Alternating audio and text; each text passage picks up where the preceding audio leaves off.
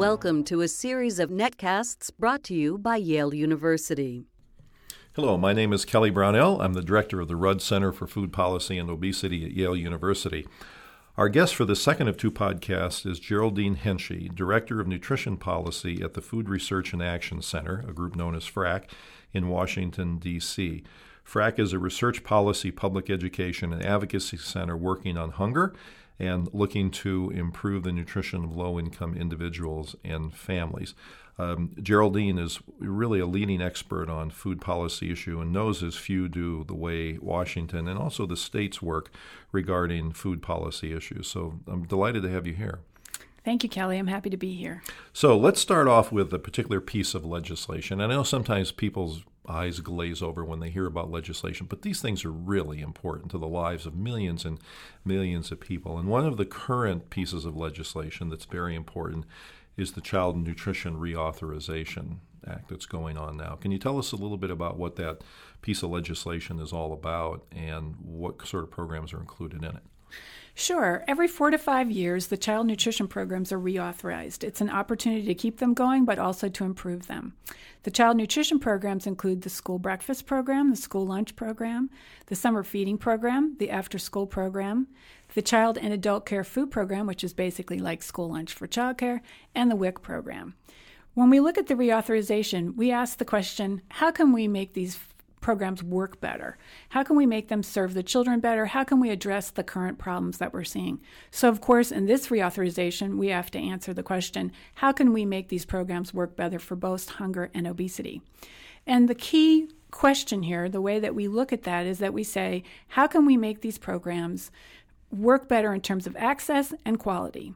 Because we know that when the children participate in the program compared to what they might normally eat, they're doing better nutritionally. So participation is key. But we also know that what's being offered can be improved, and quality is equally important. So we see this these things going forward hand in hand. And we see provisions on both both parts of these in the current Senate bill. That bill has uh, provisions which address key nutrition issues in school, such as strengthening the wellness policies, strengthening competitive food, which is basically what's in the vending machines and sold outside school lunch, trying to make sure that's not junky, which it actually is now. Um, looking at trying to strengthen the reimbursements for school lunch to support increased, stricter standards around um, having meals that conform to the dietary guidelines. So, by reimbursement, do you mean that schools would get more money in order to have a stronger program? That's right, Kelly. It's a pay per performance provision. So if they meet the new standards, which will be based on a will we that USDA is working on that are based on a, an IOM report, if they meet those standards, they will get an additional six cents. They'll be certified as meeting the standards, and then each year they need to be recertified. This is called pay for performance, uh, in part because people were getting tired of um, getting promises that things were going to be improved, and sometimes they were, and sometimes they weren't.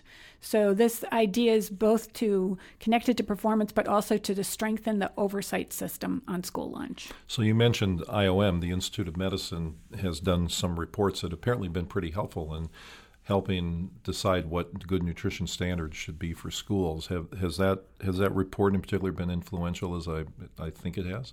Oh, it's been incredibly influential. In fact, you know, USDA's basically saying they're taking it you know, the wholesale, which is what they did with the WIC report when when the IOM made their recommendations to um, revise the WIC report. And basically, school lunch is based on that model. It worked so well for WIC that they're doing with school lunch, and now IOM is also doing it for CACFP uh, for childcare. So the IOM has been critical in terms of the nutrition standards, and the IOM report on um, reducing obesity through actions by local government has been important on the access side. So you mentioned that schools could be getting six additional cents per meal mm-hmm. to help improve the nutrient quality of the foods. Six cents doesn't sound like an awful lot. Is that enough to make a difference? Well, the Institute of Medicine did. Uh, did calculate that it was going to cost more than that, uh, quite a bit more than that. So the issue is, you know, what is really more a political issue. So the Senate's offering six cents. Uh, people are working on getting more money on the House side. So it's a matter of trying to find the funding to increase it. Uh, is is there some minimal level that you'd have to achieve in order to really have much impact? Well, the Institute of Medicine calculated that if you had a high take up rate on the newly offered fruits and vegetables and some other healthy foods, that school lunch, the cost of school lunch would go up by 9% and the cost of school breakfast would go up by 23%. That's not politically viable. So it's a matter of uh, trying to fit um, some increase uh, paper performance within the realities of the overall budget if the Senate or the House of Congress was able to get the amount of money that President Obama had recommended, which is a billion dollars a year, they could certainly offer some more in terms of reimbursements. It'll be interesting to see how the politics of that plays out. Let's talk about another um, piece of legislation, the WIC program. Can you explain what the WIC program is, and we can talk a little bit about the nuts and bolts of that? Well, the WIC program is just a fabulously successful program. The Women, Infants, and Children. Yes, program. the Women, Infants, and Children program. It uh, it is a program that is focused on low income mothers and infants and children up to five. Um, they need to be nutritionally at risk to participate. And it's had a long line of uh, studies showing that it's successful in improving birth outcomes and helping to prevent obesity. So it's a very popular program uh, because it provides money but it also provides nutrition education and referrals to healthcare. That program is different from the other programs that we're discussing because it's a discretionary program. That means that every year money needs to be appropriated for that program. And that's the, the other political process that we're working on right now. So, one aim is to keep motivation high in Congress, then, to value programs like WIC and to continue funding them. That's right. So the kinds of studies that people do to show the program works are important. The other thing that's going on right now is that WIC has a new food package, and that new food package has been implemented. And one of the studies that the Rudd Center is doing to look and see how the new fruits and vegetables are working out in the stores, what kind of impact they're having on the availability of fruits and vegetables in the neighborhood, what kind of impact it's having on um, clients and their ability to access fruits and vegetables, I think is going to be absolutely key because we need that kind of information to make sure that a big change like this is working effectively. So, for people who aren't familiar with how the WIC program works, do, do people have to enroll to, to join into the WIC program? And then once they're in it, what services do they have access to? And when you talk about a food package, what does that mean? Does it mean people actually come in and get a physical package of food? Do they get opportunities to buy the food elsewhere? How does that work? Well, that's a good question, Kelly. What happens is they get a set of vouchers that look kind of like checks and they take them to the store and they specify amounts and they specify the kind of food because WIC really provides a food prescription. So WIC gives fruits and vegetables, whole grain cereals, and bread. They also give um, beans, uh, they also offer now in milk and cheese, but they also offer soy milk and tofu. So there's a large selection of items that people can get, including um, eggs. And for babies, you can get infant formula, and now you can get baby food, which you couldn't get before. So it's a pretty good package. It's very healthy now. Um, one thing that we felt was missing is that um, USDA under the Bush administration, when they issued a rule, um, they, for cost neutrality reasons, cut out $2 from the women's fruits and vegetable allotment and $2 from the children's fruits and vegetable allotment, as well as yogurt as a substitute for milk. So we have been working with our partners to try to get that restored. And with the help of the Obama administration and the Senate and the House committees, last year we were able, through appropriations, to get the additional $2 for the women. And this year we're all working together again to get the $2 restored for the children. And next year, hopefully, we will get yogurt. So when you mention the term con- cost neutrality, I think what you're referring to is that if a program incurs new costs, Congress has to find somewhere else to take that money from in order to remain cost neutral. Is that correct? Right. You can look at it from cost neutrality from the perspective of getting money from someplace else or cost neutrality within the package itself. So if you want to make certain improvements for breastfeeding women, then you're going to take the money from children, that kind of stuff, which we don't think is a good idea. I mean, we think that everybody should ke- be kept steady state and should get the full amount that the Institute of Medicine recommended. With things like the WIC program and food stamps, where uh, people enroll, mm-hmm. are there uh, serious issues about people um, deserving access to these programs but just not getting in for some reason? Yeah, I think there are access issues um, for SNAP and for WIC, and there are also so access SNAP issues. is the food stamp. Program. That's the food stamp program, and there are access issues for the child nutrition. Mm-hmm.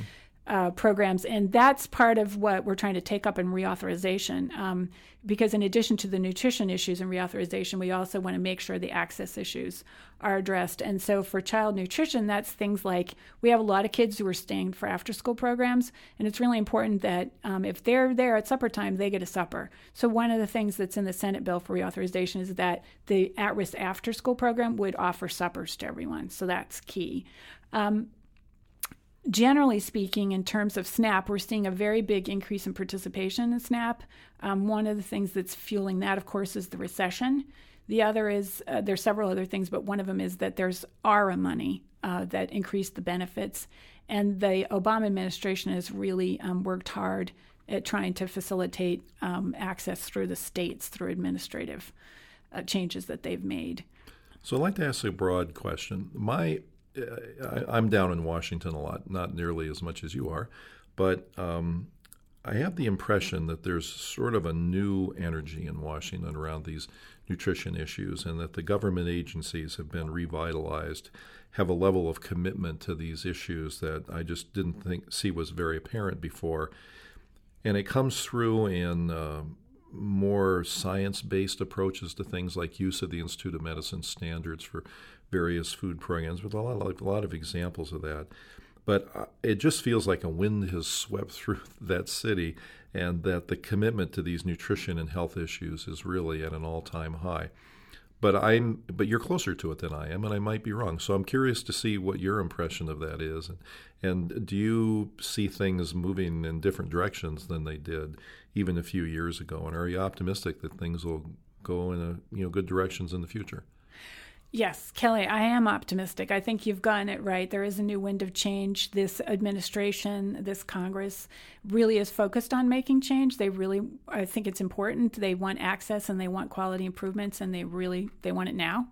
So I think that um, it is absolutely a big difference. We have just a whole another set of potentials. And this administration was clear from the start, you know, even in the transition when they invited everybody in, you know, what what do we need to do? So they have a lot of things that they've changed already, which are regulatory issues. And, you know, the fact that they put a billion dollars on the table for reauthorization is key, that they supported the changes for WIC is key, and that they have the um, their um, interagency task force on obesity and the Let's Move initiative is key. So I think that we have seen a lot of change there, Kelly, and I think that you've been part of the change. I've seen you up there testifying and doing other things, and so I think the Rudd Center and your work has been part of making that change happen. Well, it's very nice of you to say that. Um, I'm happy that my optimism is matched by yours. It's because, because I said you're very close to it, so it's nice to see this, and I, I think we can look for a positive future. And I know you've been you and your organization have been a big part of that. So thank you so much for joining us. You're welcome. So, our guest was Geraldine Henchy, Director of Nutrition Policy at the Food Research and Action Center in Washington, D.C. I'm delighted that you could join us today. Please visit our website at www.yaleruddcenter.org for a variety of resources regarding food and food policy issues. Thank you.